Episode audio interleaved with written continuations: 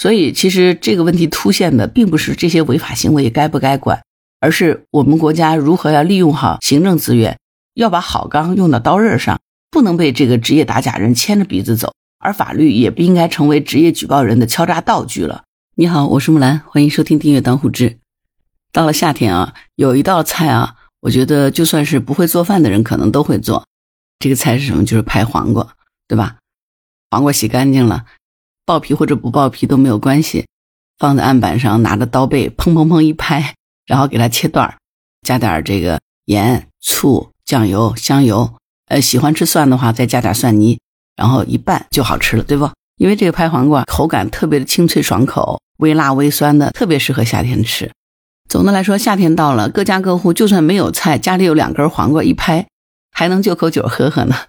其实这样一道菜哈是非常常见的菜啊。几乎每个中式餐馆里头都能做这道菜，对吧？但是呢，就是这样一道菜却遭受了职业打假啊！最近呢，湖南省株洲市的不少餐馆的老板就是因为这道菜面临着要付出十倍餐费的索赔。很多餐馆都反映说，有一对姓燕的父子啊，多次来他们餐馆要求做拍黄瓜这道菜，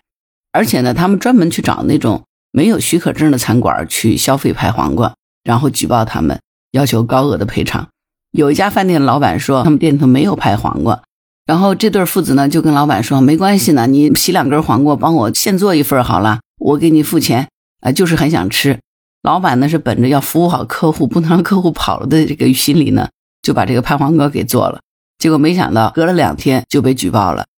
据说呢，这对父子从去年开始就这么干了，已经干了四十九次了，很多餐馆啊叫苦连天。听了这个是不是觉得很奇怪哈？那其实呢，这个拍黄瓜的纠纷呢是由来已久了。去年七月份的时候呢，安徽合肥的一家餐馆呢，就因为在外卖平台上售卖拍黄瓜，结果呢被处以五千元的罚款，就是因为遭到了职业举报人的举报。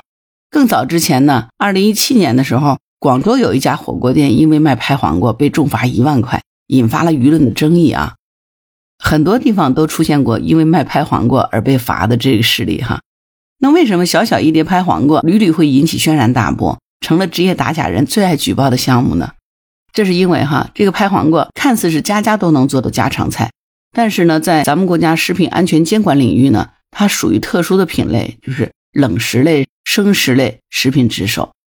像拍黄瓜呀、盐水毛豆这些，都是夏季常用的凉拌菜，因为不需要经过热加工，它就容易滋生细菌变质。所以呢，市场监管部门对于制售生食类食品呢，就提出了更严格的要求。一般要求餐馆必须要有不低于五平方米的制作凉菜的专间，具备二次更衣洗手的消毒设备。仅仅五平方米的这个凉菜间，估计就把绝大多数的小餐馆挡在合法经营拍黄瓜的外面了，对吧？但是呢，大家又觉得拍黄瓜是一个很常见的菜，于是呢，这就形成了一个认知上的严重落差。虽然拍黄瓜是个家常菜，制作也很简单。但是呢，对于没有取得冷菜经营许可证的这个小餐馆来说呢，你售卖拍黄瓜，它就是违法行为了。听到这儿你就知道了哈。那有一些职业打假人呢，他就兴风作浪，故意激化矛盾，浑水摸鱼了，对吧？根据咱们国家食品经营许可管理办法的规定呢，冷食类的食品是指无需再加热，在常温或者是低温状态下即可食用的食品，含熟食、卤味。生食、瓜果、蔬菜、腌菜等等，而食品安全法当中规定呢，未取得冷食类食品生产经营许可证，从事冷食类生产经营活动，由县级以上人民政府食品药品监督管理部门没收违法所得和违法生产经营的食品以及用于违法生产经营的工具、设备、原料等物品；违法生产经营的食品、食品添加剂，货值金额不足一万元的，处以五万元以上十万元以下的罚款。货值金额一万元以上的，并处货值金额十倍以上二十倍以下的罚款。那你看啊，这就是国家法律的规定哈。打假呢，它是有助于提高市场诚信度，有效的监督和制约不法商家的行为的。其实呢，也保障了咱们消费者的合法权益。但是现在呢，出现了一些通过投机取巧或者是故意篡改证据，谋求非法利益的职业打假人了。他们这些人已经是背离了监督商品服务质量的初衷。转向滥用技术规则，以举报要挟商家，特别是小微企业就范，从中牟利这样的一个行为了。这种行为严格意义上来说呢，它应当是不被社会和法律所容忍的。所以呢，在进行社会监督的同时，也应当积极的引导这个职业打假者要依照法律法规的规定，也要有伦理道德，维权的方式也要符合法治精神，公正合理，不能够非法侵犯他人的合法权益，对吧？所以从这个角度来说呢，拍黄瓜的确是一道非常简单的家常菜。但是如果这个店主没有许可证售卖了拍黄瓜，那么这就一定是违法行为了。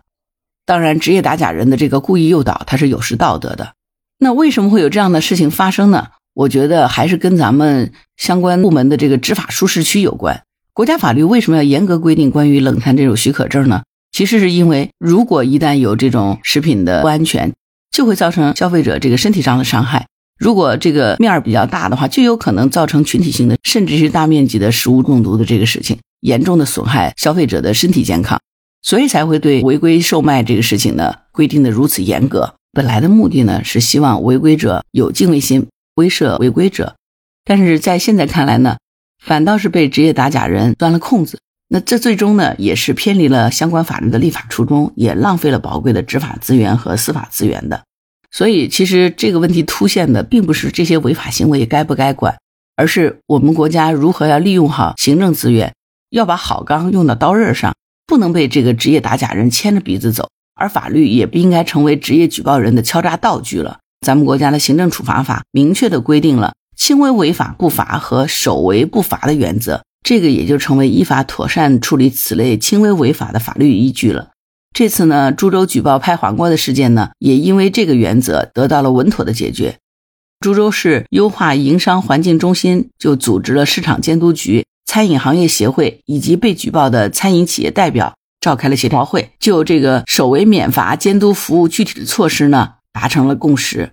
拍黄瓜作为小店来说，无证经营一定是违法的。那么，作为各个店主来说，也千万不要去贪图那点小利。就去做违法的事情。那对于执法部门来说呢，走出这个执法的舒适区，将执法的资源投入到老百姓真正关心的急难筹办的问题上。像株洲市这样子，通过协调多方，把行政处罚法所明确的轻微违法不罚、首违不罚的原则落实到实处，对于妥善处理这类轻微违法事件，形成了很好的一个执行措施。